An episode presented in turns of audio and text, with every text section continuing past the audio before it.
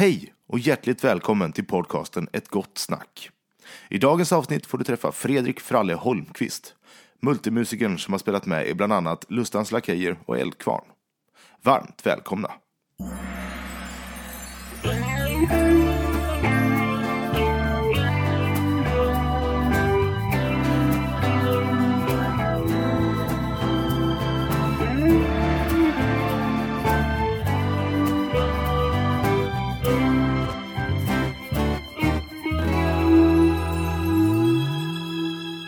Vad, heter du? Jag heter Fredrik, Fredrik. Holmqvist. Varför är du här? För att jag bor i Torekov. det var nära och bra. Det ligger mycket i det faktiskt. Utmärkt svar. Jag har blivit inbjuden av er två här. Eh, Så som någon... Eh, som ni kanske vill höra lite mer om. Nyfiken på. Nyfiken på. Just det. Du är musiker. Jag har varit, en stor del av mitt liv har jag varit eh, musiker på heltid. Jag började när jag var 18 och slutade när jag var 27. Så det är väl 10 år om man räknar med åren. Även fast det bara låter som 9. Det var spännande. Det är genast nya 18, frågor. 19, 20, 21, 22, 23, 24, 25, 26, 27. Det blir 10. Ja. Men hur började det då? Det här med 18. Vi lämnar Nej. maten. Ja, jag, det började, jag började ganska sent att spela. Jag började när jag var 14, 13, 14. Då hyrde mina föräldrar ett piano åt mig. För att jag hade fått för mig att det var kul. Och sen så satt jag så ofta på, vid det så att de köpte det sen. Så jag satt vi flera timmar om dagen och lärde mig själv. Ingen eh, kommunal musikskola? Eller? Nej, ingenting sånt. Det fanns inte så mycket sånt. Det fanns Adolf Fredrik, jag är född i Stockholm. Som, men eh, det var aldrig aktuellt för mig. Men sen så var det fyra år senare så satt jag på en rockklubb och spelade piano. Då kom det fram en kille och frågade om jag spelar gitarr också. Självklart, så. Ja, för jag har ett band. Vi behöver en kille som kan spela både keyboards och gitarr. Ja, men det är inga problem. Ja, vi har audition om en vecka. Ja, inga problem. Och då eh, sprang jag desperat fram till min kompis Olle Ljungström, den numera avlidne tyvärr, och lär mig barré-ackord fort. Du har en vecka på dig. och det gjorde han och så fick jag det. Då blev jag medlem i Alien Beat hette det bandet. All right. Som var ett, hade varit ett ganska hårt punkband, men eftersom vi lärde oss att spela så, så blev vi lite bättre. Och så vi fick en hitsingel som hette Ge mig mer, som kom ut 1979 eller 80. Som Klabbe spelade på sitt rakt över disk. Just det, just det. Det lyssnade jag på i mellanstadiet. Jausa, jausa, jausa. Högstadiet, ja. Och då förändrades livet för då kunde man sluta jobba som kallskänka på en krog i Stockholm och börja åka ut på turné sen. Men detta var inte när du var 14 alltså? Nej. Nej. Fyra år jag var 18. senare har jag räknat. Eh, eh, oj, det här ställer ju många frågor. De alltså, hann du lära dig någonting på den här veckan? Tillräckligt för att kunna spela... Kan, har man lärt sig ett barré-ackord kan man ju alla. Just det, just det. Ja. Eller två, man, dur och moll måste ja, man ja, växla mellan. det, är- det är ju långfinger eller inte långfinger. Jo, men det fråga mig, det är ju nog så knepigt. Och sen så har jag, hade jag då den policyn då, eftersom jag är så politiskt korrekt, att när jag spelar piano så tycker jag inte, jag tycker inte om att trycka ner de svarta. Nej, nej, nej. Så vi spelar gärna i A-moll och C-dur. Okej. Det finns många fler som har samma filosofi kan jag säga. G-dur Jag funkar också. Men jaha, men då måste det passa sångarens, eh, alltså spela i de eh, Ja, tonarterna. det var ju lite skämt i det då kanske. Ja, jag förstår. men, eh, men det är klart att De får väl mycket, anpassa sig. jag var med och skrev låtarna så då kunde man ju Ja, ja, ja, bestämma anpassa. Ja. tonarten själv. Vad, vad heter bandet en gång till? Alien beat. Alien beat. Utomjordig rytm. Ja, just det, säga. just det. Utomjordisk rytm. Och, och det sprang ur punken, men ni var duktiga. Ja, vi lärde oss att spela och sen så tog vi in en sångare som heter Sebastian Håkansson som var duktig. För att då sy ihop filmanknytningen så var det han som hade huvudrollen i G. Filmen G. Okej. Och även var Abbe i Madicken. Jaha, Just det, just det. Stämmer det? cool.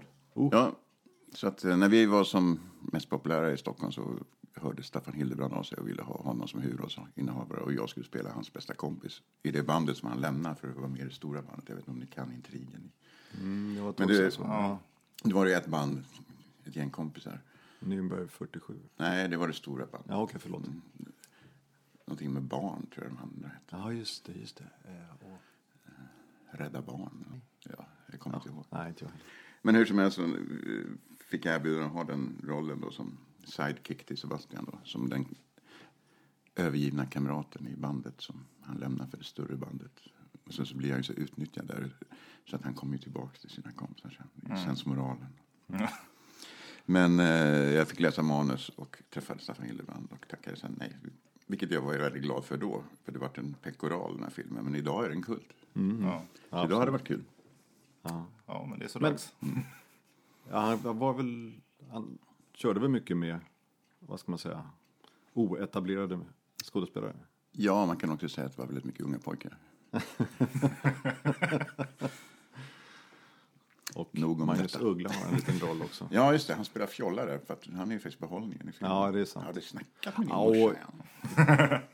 Jag hoppas inte att, att en nära och kära till mig lyssnar på det här så mycket, men det var ju, fanns en till behållning eh, i filmen. Mm. Det var ju en, en romans där med Niklas Fahlgren. Just det. Och hon var ju inte, gjorde inte ont att titta på. Nej, Och de har en trevlig scen i en simbassäng där. just det. Precis. Så att, Men han är väl sådär osäker på sin sexualitet, för mig. Ja, det är sant, för han, eh, han och Magnus Uggla har är lite väl nära vänner. Ja. Och sen så är det han som röker brass. Som jobbar med Lasse Strömstedt på någon prom där. Och där finns en sån där... Det var det jag läste tror jag som fick mig att avstå. När den unge killen kallar gubben för nymoralist och han säger en sak ska du ha jävligt klart för dig. Min moral, den är jävligt gammal. Just det, jag kommer ihåg den repliken. Det är St- Öst Strömstedt, ja. Som säger det. Mm. Gamla kåkfararen. Ja, just det. Och sen jobbar han väl på Fryshuset, va? Eller nej? Mm. Jo, du, ja. Ja. Ja, vi ska inte gå in i mina konstiga minnen. Men det var filmanknytningen då. Ja, just det. Ja, det är bra. Då har vi det avbockat. Ja. Då kan vi gå in på sidospåret som är, Mm. som är du. Jag vet ju ett flertal band som du har spelat i. Ganska stora gäng. ja, de var stora då det begav sig. Ja, en del är väl... Ja, de, Det är fortfarande stora namn. ja, det är det kanske. Vilket Va? av dem var först? Om man säger? Vad hände sen då? Alltså, eh, Ja, men om man börjar med min Torekovsanknytning vad kan vi göra? så eh, kom jag hit som åttaåring. Mina föräldrar hyrde hus här. Sen så var vi här i 30 år. Och, sånt. och en rolig liten anekdot är att när vi är 14 år gamla, jag och min kompis Martin, så sitter vi i hans föräldrars gillestuga, eller vad heter det, som undantagsstuga på tomten. Och lyssnar på På Grågefält. Ett steg till, en liveplatta som vi tyckte var skitbra. Så vi satt där och tjuvrökte röda Marlboro och lyssnade på På Grågefält. Sex år senare så ringer Grågefält och frågar mig om jag vill vara med och spela. Det var lite kul. Cool. Det, Det var lite kul. Ja. Som jag då tackade nej till. Alltså det också? Du är hybris. Jag, jag är mest känd för att ha tackat nej till saker. Ja. Eh, Naturliga följdfrågan, varför tackar du Nej, men vi repade då, var också audition då. Och eh, vi repade i en studio på Söder. Och han var, jag ville ju spela Dingalingalena, Hog Farm och alla de här hitsen. Men han var inne i någon sån asatro-period. Han trodde på Tor och Od, Hugin och Munin. Så. Jaha, Så han skrivit helt nya låtar som var asa-hårdrock. okej. Och då frågade jag, ska vi inte spela Dingalingalena? Nej, inte den här turnén. Nej, då ska inte jag med heller. Oj, Så var det med det. hur togs det emot? Eller du? Med förundran. Okej. Sen när vi skulle åka därifrån så frågade han, ska du också till Odenplan? Ja, ska vi dela taxi? Nej, men vi kan väl åka tunnelbana, så jag. Nej, det går inte. Jag är på Grågefält, jag kan inte åka tunnelbana. och så övertalade han till slut Torbjörn, som han heter. Och så åkte vi tunnelbana och det var nog en väldigt deprimerande dag i hans liv, för ingen kände igen honom.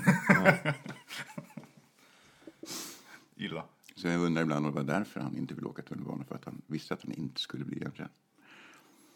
Men han har ju fått en liten revival nu med Grymlings efter det. Och, och eh, Alltså mycket bättre än vad Så mycket bättre. Ja. Som en gemensam vän till oss kallar för Så mycket sämre. Han och 50 000 andra svenskar. Ja, jag är väl också en av de få som inte tittar på det programmet. Har du tackat nej till det? Nej, det här är ju, då måste man vara upphovsman. Så. Ha, ha en låtskatt, som är ett lika missbrukat ord nu för tiden som att smaker gifter sig. Eller man kan känna syran i den här salladen. Men eh, du skrev låtar i början också? Ja, det gjorde jag i eh, första bandet. Sen i och med G och Sebastians framgång som eh, skådis så blev det lite osämja i bandet. Så vi slutade spela 1982. Och då började jag spela med reperbarn med min kompis Olle Ljungström. Så spelade jag med, Som var Nürnberg 47 va? just det, i filmen ja. Mm. Som var ett band, fungerande band innan filmen. Och sen så spelade vi ihop ett par år tills vi kom till Gotland. Och så blev alla osams på Gotland. Och då stannade jag kvar där i ett år och jobbade med krog. Tills Plura ringde från Älvkvarn och frågade. Jag har hört att du kan spela piano. Så åkte jag upp och hade audition med dem och så spelade jag med dem i några år. Ja, det, det där är fascinerande. Hur, hur, alltså, det är en liten, en liten krets Ja. med musiker. Ljusteknikern som har varit med på Egle Beat-turnéerna och Reeperbahn-turnéerna var nu ljustekniker åt Eldkvarn. Och så var det snacket ur turnébussen. Vi behöver en pianist. Är någon som vet någon? Ja, jag känner Fralle. Ja, men jag har hans nummer. Han är på Gotland. Det här var innan mobiltelefontiden. Och det passade mig väldigt bra just då att lämna Gotland och börja spela. igen. Får jag backa lite till Mm. det bandet som du bara... Eh, fanns det en medlem där som hette Jan Kyle? I Reeperbahn, ja, just det. Ja. Just det precis. Vi har jobbat ihop. Han, Ja, okej. På Phantom of the Opera. Mm. För han blev ju operasångare. Ja, visst. Är, inte, är det... Vilket Ja. hopp. Jag ser att du ler lite grann. Ja, men det är så kul för han började som bariton. ja. som operasångare. Han har ju då gått på Adolf Fredriksskolan som jag nämnde tidigare. Mm. Och hans mamma är lärarinna där och hans pappa var kantor i Engelbrektskyrkan, en stor kyrka i Stockholm. Och, eh, så han, han har ju alltid haft en skolad röst som kanske inte alltid passar på en popscen. Nej, det, det, det var den Ja. lite jag undrade över. Men han, han lyckades med det också. Ja. Men sen så blev han då operasångare som bariton. Men sen skolade han om sig till tenor. Hur Vilket skolar man om sig? Man går hos Erik Sidén, tror jag han hette. Som, Som klipper sång, sångpedagog av rang, som inte lever längre. Men så frågade jag, varför vill du inte vara bariton? Varför vill du vara tenor? Ja, Fralle. Vill man vara den bedragna äkta mannen eller vill man vara den unga älskaren? Ja, det stämmer. Det var ju det, den rollen han hade i Fantomen. Han spelar ju Raoul som är Fantomens eh, rival, så att säga, Mm. om den unge Kristin. Bariton antar jag förutsätter att man är en äldre bedragen man. Det Medan ja. tenor är mera hjälte eller skurk. Stämmer nog alldeles utmärkt. Mm. Sen växte han upp och blev andra bas. Eller vad var det? Hasse Alfredson sa. Nej, men han var med Ja. också ett tag. Men det där, ja, vad, jag ska inte gå in på vad, varför det blev osämja, men det, jag vet ju själv, efter att ha en kortlivad period i ett eh, amatörband med betoning på amatör. Men det måste ju vara jättesvårt att hålla ihop ett band, oavsett, eh, alltså vi måste inte peka på något speciellt i din karriär. Nej, nej, nej, men det är alltid svårt. Det är, det är fem eller fyra, hur många man nu är, ganska stora egon. Som alla har valt att stå på en scen av någon anledning. Och det är inte för att man kanske inte vill synas. Nej. Och eh, sen blir det ju ofta väldigt mycket fokus på den som står i mitten och sjunger. Och det är inte alltid alla sådana människor kan ta den uppmärksamheten på ett ödmjukt sätt. nej. Det var väldigt diplomatiskt uttryckt. Ja, det är helt okej. Och sen, sen måste du inte vara den personen som är den musikaliskt drivande. Alltså, Nej, det brukar, ju- för det mesta brukar det finnas någon bakom som sätter ihop harmonierna och lägger maj, majackorden. Just det, gör lite, jobba lite. Nej, men alltså i, Reeperbahn-fallet så var det så att Olle hade inte lika stor eh, glädje av att repa som vi hade. Så att vi Trots var, namnet. precis. så eh, vi var väldigt re, välrepeterade och han tog det inte lika hårt så att repa. Och det blir lite otacksamt till slut. Vi sätter alla synkoper och han undrar varför du har en synkop där. Varför låter du så här?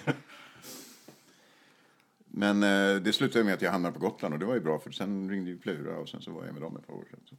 Och sen medan jag spelade med Elkhorn så hörde Lustans Lakejer av sig så spelade jag med dem samtidigt. Så jag dubblade ett tag där. Jaha. Var inte det jobbigt? Jo, jag var nygift 1986 och hade 200 hotellnätter. Oj, året. oj, oj. Hurra. Men där, i alla fall i Eldkvarn vad jag vet, där fanns det en ledare så att säga. Så där Ja, var det- kanske ja. rangordningen. Ja, men det är två bröder, bröderna Jonsson, Plura och Karla. Och det är Plura som skriver 95 procent av låtarna. Och framför dem, sjunger dem. Så att det är singer-songwriter-tradition kan man säga. Så du, du var uttalad kompmusiker. Ja, man är, men så när, man, när vi spelar in skivor så kommer man med sina egna idéer och slingor och arrangemangsidéer och sånt. Så vi släppte en platta som heter Utanför lagen som plattan innan de hade gjort, där inte jag är med, Ny klubb, den var, blev lite grann av en flopp. De var i London och spelade in i dyr studio och det var stressigt och det var mycket yttre faktorer som gjorde man tappade koncentrationen, eller de gjorde. Och sen så åkte vi till Värmland i sex veckor och spelade in i Koppholms-studion. Och då var det bara att spela in. Man gick upp på morgonen, gick ner med en kopp kaffe i studion och sen satt man där till två på natten. Vi gick upp Oj. och lagade mat i köket och så ner igen. Vilken disciplin. Mm. Tycker det låter härligt. Jag och Plura gick in i en köttaffär i, i Stockholm och skulle beställa kött. Vi beställde ett ton, tror jag nästan var. Lamm. Det var, det var stekar, det var filéer, det var eh, eh, bröstbitar och sen så, eftersom både han och jag gillar landdjur, så tror jag vi beställde 200 landdjur. Så det var alltid vickningen på konjaksflamberad landdjur och ett glas rödvin vid halv två. För han har jag förstått kan laga mat och du Ja, vet, jo, kan laga vi, mat. vi bodde ihop ett år också och slogs om spisen. Kan man säga. Men du är ju krögare också. Så. Ja, jag har haft krogar. Fan, det måste ha varit god mat. Ja. Mm. Han du med det också? Äh, Var det du som lagade maten då också? Nej, jag- vi slogs om spisen. Mm, Okej, okej. Bokstavligen. Ja, ja, det låter ju något. Men Jag har en fråga apropå studio. För idag, jag är ju också musiker, för de som inte vet. Eh, Och det är inte helt självklart att vi får vara med och spela på våra plattor, Okej. kan man säga. Eh, Men så var det inte på er tid. Nej. Nej. Ni har alltid gjort allting själva. Mm. Vad skönt. Det är så mycket studiomusiker nu som... Alltså skivbolagen bestämmer att det här ska inte ni göra. Ja, men vi var ju ett band, marknadsför oss som ett band med, med en gitarrist, Mm. en keyboardist, en basist, en trummis, en sångare. Och det är klart att det var vi som spelade. Jo. Det tycker jag också. Så gör vi också. Men det är inte helt självklart idag. Men däremot, det sista jag gjorde med Lustans Lakejer, då, var det, ju- då hade vi den digitala tidsåldern kommit. Och då var det mycket data och synt, speciellt för keyboard, eftersom jag var keyboardist. Det mesta var ju på datorer. Men det var ju första gången man kunde liksom flytta på ett solo också utan att behöva klippa rent fysiskt i ett tretumsband. Skönt. Och det, hur fick de höra talas om dig? Alltså, är det, Ja, det är också någon känner någon så. Ja, Stockholm, musiker. Man står i samma bar, samma hörn. Men vad hände sen då? Alltså du räknade upp, var det 27? Sen slutade du? eller? Ja, jag, det var de där 200 hotellnätterna då, som var lite dumt då, som nygift. Så då eh, köpte jag basisten i, i Lustans en krog i Gamla stan med hjälp av en finansiär. Så då sov jag hemma varje natt. Men var skittrött för jag jobbade 16 timmar om dagen så då var inte det bra heller. Nej, nej, nej. Tjejer är inga riktiga killar. Nej, ja okej. Jag häller upp lite kaffe här om ni undrar vad som låter i bakgrunden. Ja, det, helt okej. Men medan jag då höll på och var en av de där från yngre musikerna som hade lärt sig spela så blev jag erbjuden att spela med en som heter Magnus Lindberg som jag turnerade med ett tag. Så han var med i Grymling sen ihop med- på Grågefält. Och sen så... eh, När, Nick, när Ulf Lundell var utan, utan eh, pianist så blev jag tillfrågad också att spela med honom. Som jag tackade nej till. Och sen så hörde Björn Skifs av sig som jag tackade nej till. Jag var ung och arg. Jag behövde inte spela med gubbar. Aj då. Så var det. Men det hade också varit kul att kunna säga nu. Ja, men sen spelar jag med vem som kommer. Ja. Jag, jag hade en period då jag var väldigt involverad i just dans och musikalvärlden. Berätta. Nej, det var mest för att jag tyckte att jag tyckte om flickorna i baletten. Fråga mig, jag gifte mig med en. Ja, Jag jag var förlovad med en. Ja, okej. Så, Time to bond. Ja. Men, eh, så det var mycket på, eh, då fram, framförallt Kinateatern. ja. En uppsättning Grease, bland annat. När Peter Jöback slog igenom. Just det, just det. Och... Eh, ja. Kalle Dajal Just det. var med där också. Nile Men- City tänker jag på. Var inte han med där? Jo, det är riktigt. Det var, han. han var en av brandmännen. Just det, det var det. Men vad, jaha, vad gjorde du då? Tillbaka till Grease? Ja, nej, då, hade jag, då drev jag en krog i Gamla stan. Eller sagt, eh, jag hade haft en krogen, har jag varit i Malmö och haft nattklubbar och hotell och sånt. Och sen så kom jag tillbaka och så hade en kompis med köpt krogen av oss. Så då hjälpte jag honom med underhållning på övre våningen som var en bar. Och då satte vi upp en eh, dansgrej som var rätt kul. Eh, då, duktiga dansöser. Som då helt plötsligt mitt under en, mitt i matchen en lördagkväll så ställde de sig på bardisken och dansade och så var det spotlight och hög musik. Och, och så satt de helt plötsligt på något bord och så gjorde de en pas de deux liksom på golvet. Så det hände liksom grejer hela Lite Wallmansalonger Ja, fast bara dans. Då. Ja, ja, ja. Så då eh, hamnade jag i den i det gänget. Och sen var det så här, det är musiker i Stockholm, musiker, skådespelare, servitriser, dansare och så har samma arbetstider. Vi är lediga måndag, tisdag. Café Opera en måndag kväll. Första in till höger. Dissolution Corner kallades det för. Och där hängde ju alla musiker och skådisar. Och Så man umgicks ju. För det var ju de enda som kunde umgås på en söndagkväll eller måndagkväll. För det mesta så turnerar man från onsdag till och kommer hem på söndag. Okej. Även på, på vintern. På somrarna var man ute hela tiden. Men, så då kom jag hem med fickan full av pengar och jävligt sugen på att träffa folk. För jag var lite trött på, på de där i turnébuss. Ja. Men för det mesta så var det ju samma gäng. och Det var ju de man hängde med då också. Men eh, Under andra former kanske? ja, precis. Och så kunde man alltid snacka med andra musiker. Ja, vi spelade i Borlänge igår. Ja, hur var det när ni var där? Det där känner jag igen också. Mm. Ja, det blir ju så, en sån jargong. Det är trevligt. Och så ibland kunde det låta så här, fan för aldrig, var ni tvungna att ha sönder hotell Båstad? Inga band får bo där nu. Det var ju bästa band, det är bästa hotellet på hela turnén. Jag är ledsen. Har du slått sönder mycket hotellrum? Nej, inte jag, men vi hade en kille, ingen namn, men han heter Håkan Blad. Stor Malmö-profil, han kallas för Dr. Rock. Han har en begagnad skivaffär på Väster som heter LP Möller, som är lite kul eftersom det fanns en tv-serie som heter NP Möller. Aha, all right, just det. Och han eh, vill så gärna öppna en öl till. Så han tog eh, det här fina schackbordet i glas, som tydligen var konstglas, som var en konstnär som hade gjort. Och så tog han kungen, så gick kungen sönder. Och så tog han damen, gick damen sönder, fortfarande ingen öl. Så tog han glaskanten och slog av korken. Och den ölen tror jag gick på 7000 plus moms. Då. Då. ja, precis. Men annars har det inte varit så mycket skandaler. Ett kuddkrig i Örebro där vi hamnade i tingsrätten med Lussans lakejer för att det blev stopp i avloppet i badrummet. Det är inte så jävla någonting kanske man... Det är inte så jävla rock'n'roll att ha kuddkrig. Nej. Ja, fast hur hamnar man i tingsrätten efter ett kuddkrig? För de vill ha betalt Och det för, inte för rörmokeri och sånt och, och avstängt hotellrum. Och så hade vi väl något skivbolag eller management som tyckte att vi har ju ändå en advokat som vi skickar dit honom. Ja, Okej. Hur- Vann ni? Nej. Dyra kuddar. Men då är det ju lite rock'n'roll ändå. Ja. Jo. Så det, ja. Man blir lite desillusionerad. Jag läste någon bok om någon för detta anställd hos eh, EMI Telstar. Ema Telstar. Ema, Eller. Ema Felstar. som eh, som verkligen lämnade ut en del namn. Men det här låter ju inte alls rock'n'roll det du berättar.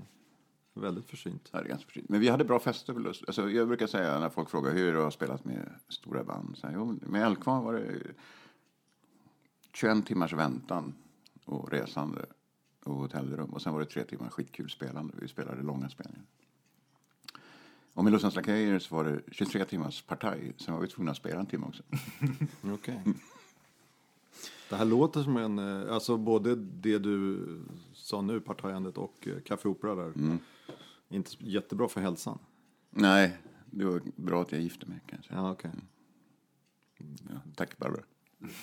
Blev det ordning på dig? Ja, det varit lite Ja, ordning. bra. faktiskt. Mm.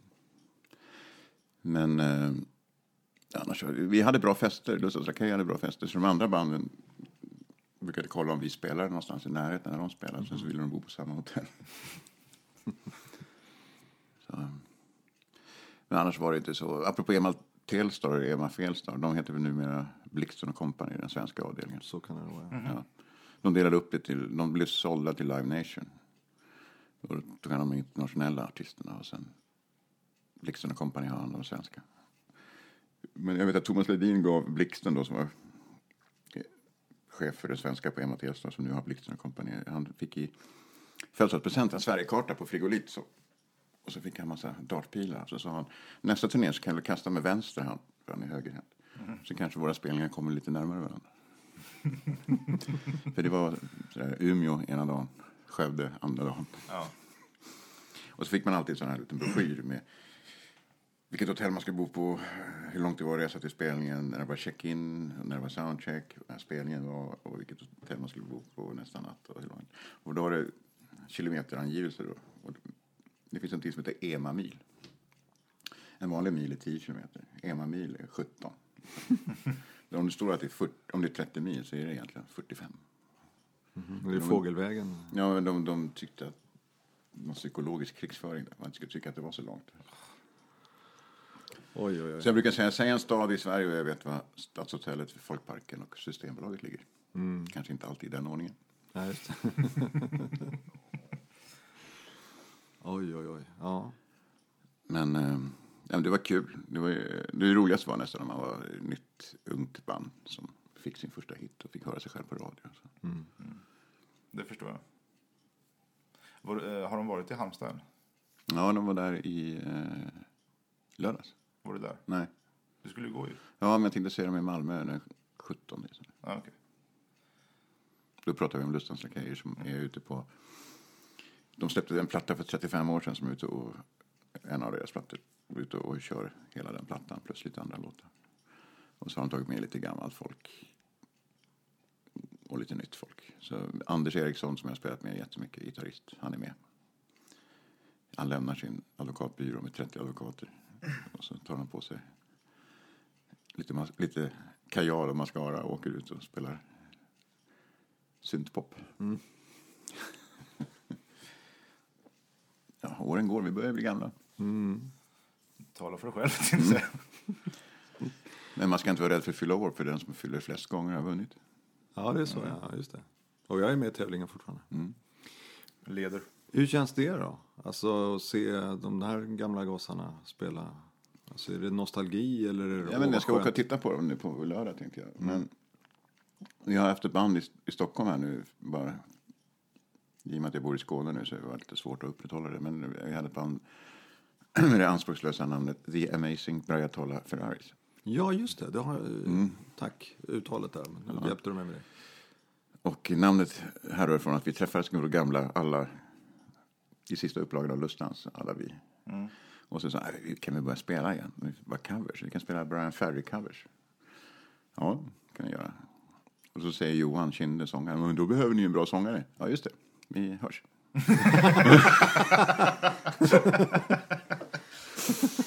så han var inte med. Men det var alla andra fyra. Men var, var det någon slags reklamjippo? Det, Nej. Rish, det fanns ett samarbete med Rish, eller? Ja, det stämmer bra det. Eh, nej, men det var så här att då, då gick vi ner i, stu- i replokal och började spela Brian Ferry-låtar och det var så jävla skittråkigt. För att Brian Ferrys inspelningar, då är det 17 gitarrpålägg och det är körer, gospelkörer och herrejösses produ- produktion och två gitarrer, bastrummor. Lite tunt. Ja, jag förstår.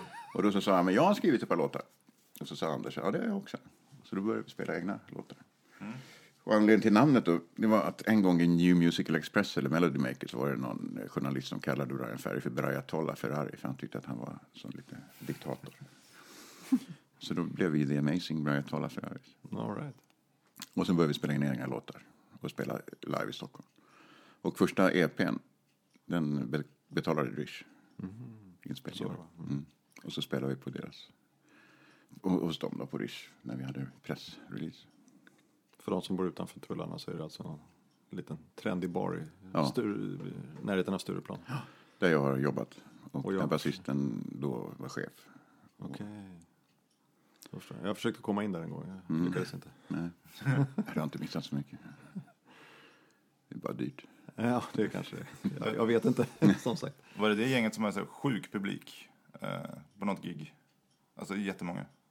Ja, vi spelade i Kungsan, men det var inte bara vi som drog folk. Då, All right. då, då spelade Mats Olander och... Vad var det mer?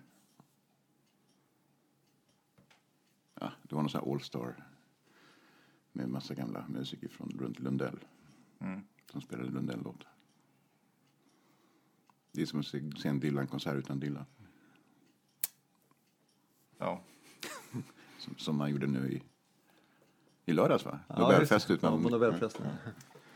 Jag känner en kille som har spelat med Eddie Meduza i ett helt gig utan Eddie Meduza. Ja, det är vackert. Jag var och tittade på Dylan i, i Globen. Han hade huva på sig, han hade luvtröja. Så jag är osäker på att det var han, men jag tror det. Det lät som när han sjöng. Ja. Det har jag också Ja, sett sånt på. Globen också. Ja, jag tyckte jag kände igen det. Mm.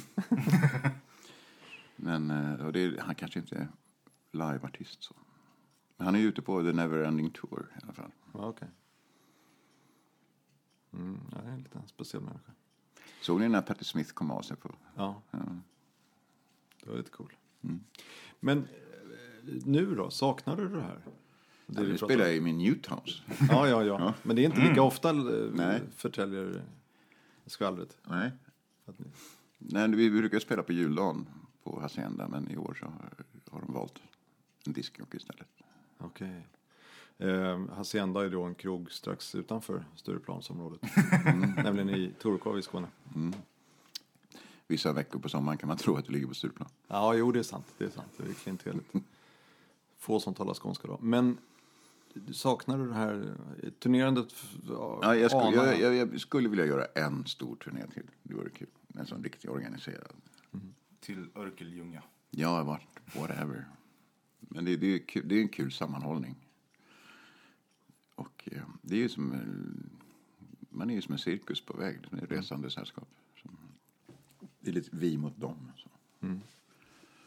Ja, jag, jag är avundsjuk som tekniker då som har jobbat på fasta scener hela tiden. Så jag är lite avundsjuk på det här turnén. För det låter romantiskt. Eller alltså romantiskt är inte så att man håller på att pussas hela tiden. Men att det låter cool.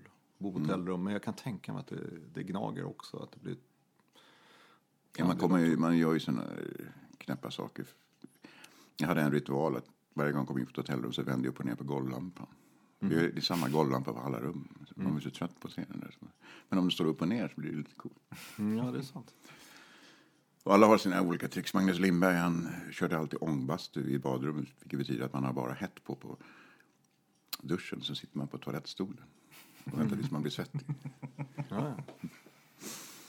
Ja. Så kan man Jag, jag försöker smälta det. Ja. Ja, nej men det kan jag tro. Alltså, hotellrum är ju ot- extremt opersonliga, sterila. Väntrumskänsla. Jo, det är det. Och folkparkerna ser ut som de folkparkerna gjorde då. De finns inte så mycket längre. Nej. Det gjorde man på somrarna. På, på vintrar, och höst och vår så var det klubbturnéer eller små konsertlokaler. Och konserter är rätt kul. Man, man, jobbar inte så sent. Man börjar spela vid åtta och sen är man klar vid tio. Men sen då? Mm. Vad ska man göra sen då? Klubbar är kul. För då är det, börjar man spela vid elva kanske. Men då har du ju massa dödtid innan. De frågade Charlie Watts när Stones fyllde 30 år hur det kändes att spela med Stones i 30 år. Jo, 25 års väntan och 5 års spelande. Och det är ungefär den, det förhållandet. Man väntar mycket. Det kan jag Ja, också skriva och, under på. Mm. och de Ja, gossarna, var inte Charlie Watts, nej det var inte Charlie Watts utan det var basisten Bill Wyman heter Mm. han så. Han var väl och spela, alltså när, det var ett tag när de gjorde sina egna soloprojekt, Mm. Jagger och eh, Richard. Som, eh, då hade han inget att göra, så han var i Sverige och spelade med några små obskyra band. Mm. Han spelar med Mats Olander ibland tror jag. Ja, det kanske det var. Ja. För att han har ingen inkomst liksom när de inte turnerar. Och inte säljer några skivor. Som han troligen får ganska lite från. Ja, det är fascinerande. Ja, det går ingen nöd på dem. Jag såg att Keith Richards är god för 1,8 miljarder. Mm. Jo, men han får ju royalties Mm. på ett annat sätt. Än. Per Gessle 1,3. Det är inte att leka med. Helt ofattbart. Men hur går det med ditt eget låtskrivande nu då? Ni Nej, det är sådär. Följer efter Ja. Per Gessle? Ja, just. Nej, men eh, jag, ska väl, jag har nog en platta i mig till. Som jag inte riktigt vet hur den ska låta. Men är det- hur tänker du den? Som en soloprojekt eller? Ja, det är ihop med andra, men med mina låtar. Mm. Det vore. Spännande. Mm. Så jag har ju spelat in en massa låtar. Sådär på ungefär samma programvara som vi spelar in det här. Har du suttit hemma och spelat in? Mm. Det vill jag lyssna på. Ja, det kan du få göra. Yes. Hur... eh, Du kan bara ackord på gitarr och så jäkel på keyboard, men... Mm, keyboard har jag ju då vänt ryggen lite grann. Jaha. Synd, för jag har hört dig spela keyboard. Du är rätt duktig kan man säga. Ja, nu är jag, nu är jag så rostig. Men eh, jag tycker det är kul med gitarr. Ja, för att jag, jag har hört dig bara spela gitarr. Alltså, jag har bara hört dig spela gitarr. Så ska, och du är riktigt grym på det också. Det var snällt, tack. Och då, om du, det är ditt andra instrument. Men hur, hur är det med resten då? Så, så sjunger du? Ja, lite grann. Mm. Jag gillar, trummor gillar jag att spela. Ja. Jag tycker, inte det, jag tycker inte det är speciellt roligt. Att ni måste kunna lämna över lite åt oss andra. Alltså vad fasen ska det vara? Mul- Multi-instrumentalister som kan allt. Munspel är jag inte så bra på. Okej, tack. Det är lätt att ta med sig. Det där med utrustning också, det har ju ändrats. När jag spelade med Eldkvarn så hade vi ju ganska mycket grejer. Det var ju så att turnéledaren tyckte att jag kunde kanske börja spela munspel istället. Mm. Har du flera syntar? Eller Nej, var det hade- DX7?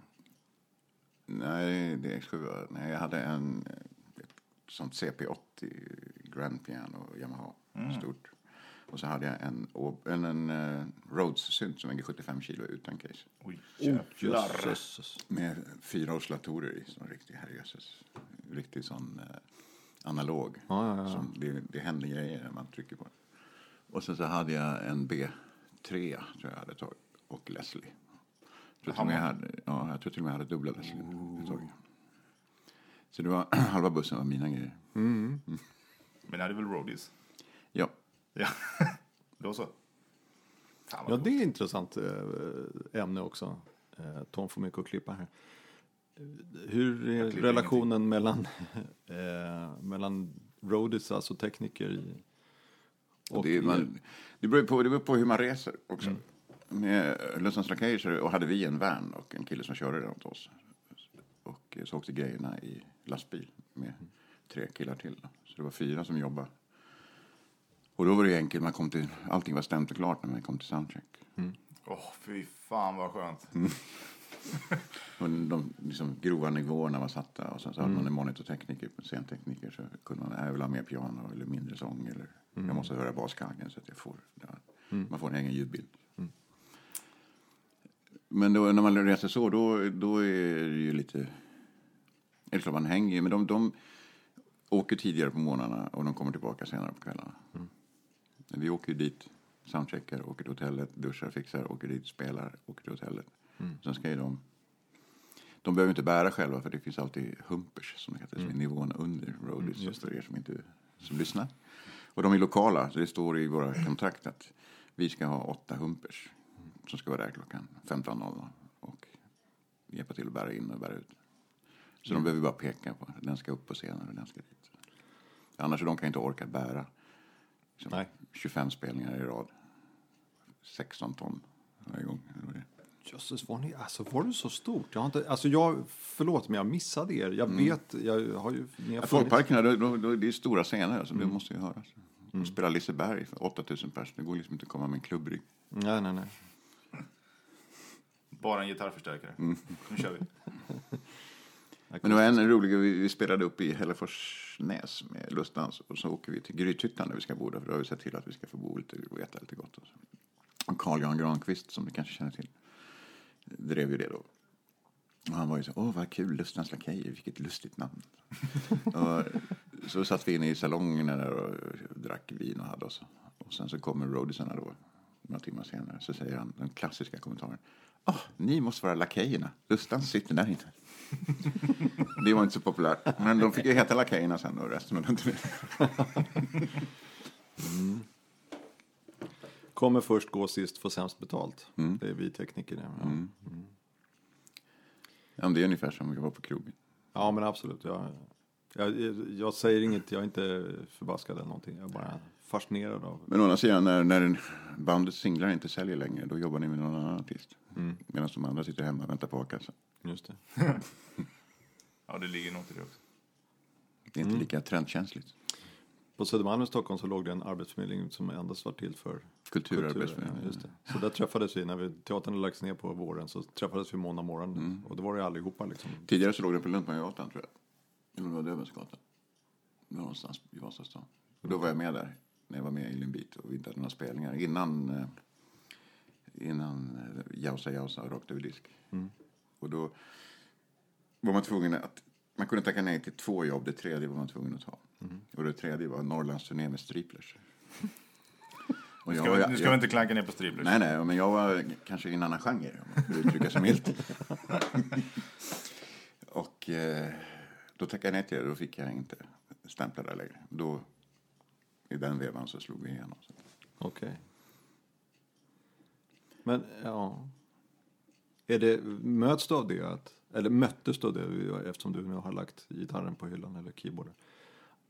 Att man tog det, ja men du är musiker alltså ska du klara Striplers i Norrland liksom. Att man Vad spelar för instrument? Jag spelar klaviatur. Ja. Och då så, vi har en kyrkorgel här Alltså, i... klaviaturspelare söker striplers. Ja. Det var någon som var sjuk. Norrlandssvängen. Ja, fast det hade du klarat. Ja. Det kanske inte var så Det hade varit inte så credit. Liksom. Hade man sagt nej till Björn Skifs och sen hoppar man på striplers. Ja, det hade varit skitkul. ja. Då slag. ångrar jag det också, kan jag säga. Det hade varit kul att CVn. Liksom. Jag har spelat någon stopp med dem. Men det var ju förmodligen inte samma uppsättning. Nej, de har väl haft ganska hög omsättning. Mm. När var detta? Ja, 80. Ja. Oj. Jag tror att någon gubbe kanske är samma. Vill du berätta lite om din eh, trio? Ja, just det. Jag har en, en, en trio som också är lite vilande nu som heter Cocktail Trio. The Cocktail Trio i eh, Helsingborg där vi spelar på Afterworks och lite sånt, fester och så. Där vi spelar hits fast i bossanova. Så vi kör liksom gamla Orup-låtar i bossanova. Vi kör Cissi Topp i bossanova. Det måste ju nästan höras. Orkestergitarr, så här, konstiga ackord. Orup tycker jag är kul att du säger, för det skulle vi prata om ju. Ja, just det. Mm. Du känner ju Orup. Ja, Du skulle starta inte. band med honom, eller vad var det? Ja, men han jobbade ju i disken på min och Sagles krog i Gamla stan. Innan han slog igenom. Han och Kia Berg som sen blev programledare delade på en tjänst i disken. Obangi. Just det, de bildade ju det. De hade ju det ihop och det här var efter Ubangi. Och han hade väl skivbolagskontrakt och skulle försöka göra en solokarriär. Då kostade de 41,90 i timmen. 1985 kanske? 6. Tre år senare så har jag nattklubb i Malmö och då så spelar han på Olympen i Lund och då kostar han 250 000 i timmen. Då hade han släppt ett par singlar däremellan. Mm, just det. Och han stod inte på scen och diskade. Nej, just det. Från diska till diskjockey. Ja, Mm. ja. Nej, men, eh, och vi hade ett litet band där och, och precis eh, där han sjöng. Och vi höll på att repa där på vår krog. Och men sen kom han och spelade upp Är du redo? som hans första singel. Är du redo? Jag är redo. Är du redo för ganska sammanstötning? Och så sa han att han hade fått att skivbolaget skulle släppa den då. Så att han kunde inte vara med längre. Och sen, ja, the rest is history. Just det. Jag hörde honom faktiskt på vägen hit. Hörde jag en låt på radio. Okej. Var det bra? Ja. Var det något nytt? Nej, gammalt. Stockholm har blivit kallt. Ja, okej. Gammal hit. Just det, lite Pet Shop Boys. Mm, mycket Pet Shop Boys. Jag, jag tyckte han förstörde Främling så mycket bättre. Sen dess har jag slutat lyssna. Det var det programmet igen, ja. Ja. Men hur... eh, Var det... Är den känslan från den här historien att det var nästan, jag, det kunde varit vi istället för att... Nej, det där har aldrig känts. Nej, okej, okej. Nej. Nej, men han är, och jag tycker att han, det han gör, han tycker han är jävligt duktig och, han åldras med en viss värdighet. Han håller inte på att försöka göra någon ny hitsingel utan han gör sina krogshower och skriver åt andra och låter andra stå i rampljuset och så, så har han sin krogshow. Liksom, han är ändå 57 eller han är 58. Och då kan man göra en krogshow, kanske inte som Danny som jag är han, 26 och gör en krogshow. Är det någon, förlåt min okunskap, det är någon? Vad heter han? Danny? Danny Saucedo. Ja, det känner jag igen. Okej. ja. Ja, det är väl inte ens nästan lika intressant. Nej, men det, tydligen så funkar det. Åkatten. Hopp. Var gör han den någonstans? Är det och samma Busch, ställe? tror Okej, Showkrogen i Stockholm. just det. Ska vi Inte runda av? Vimeo.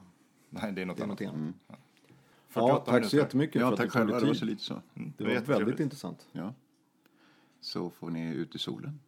Ja, just det. Jag ska in i biomörkret. Det är så vi jobbar. Tack så jättemycket för att du kom. Tack själva. Ja, det där var Fredrik Fralle Holmqvist. Tyckte du om det här avsnittet så tycker jag att du kan klicka på prenumerera. Annars så hittar du oss på Facebook och Instagram under ett gott snack. Vi som har gjort podden heter Tom Lindqvist och Fredrik Strandberg. På återhörande, puss och kram.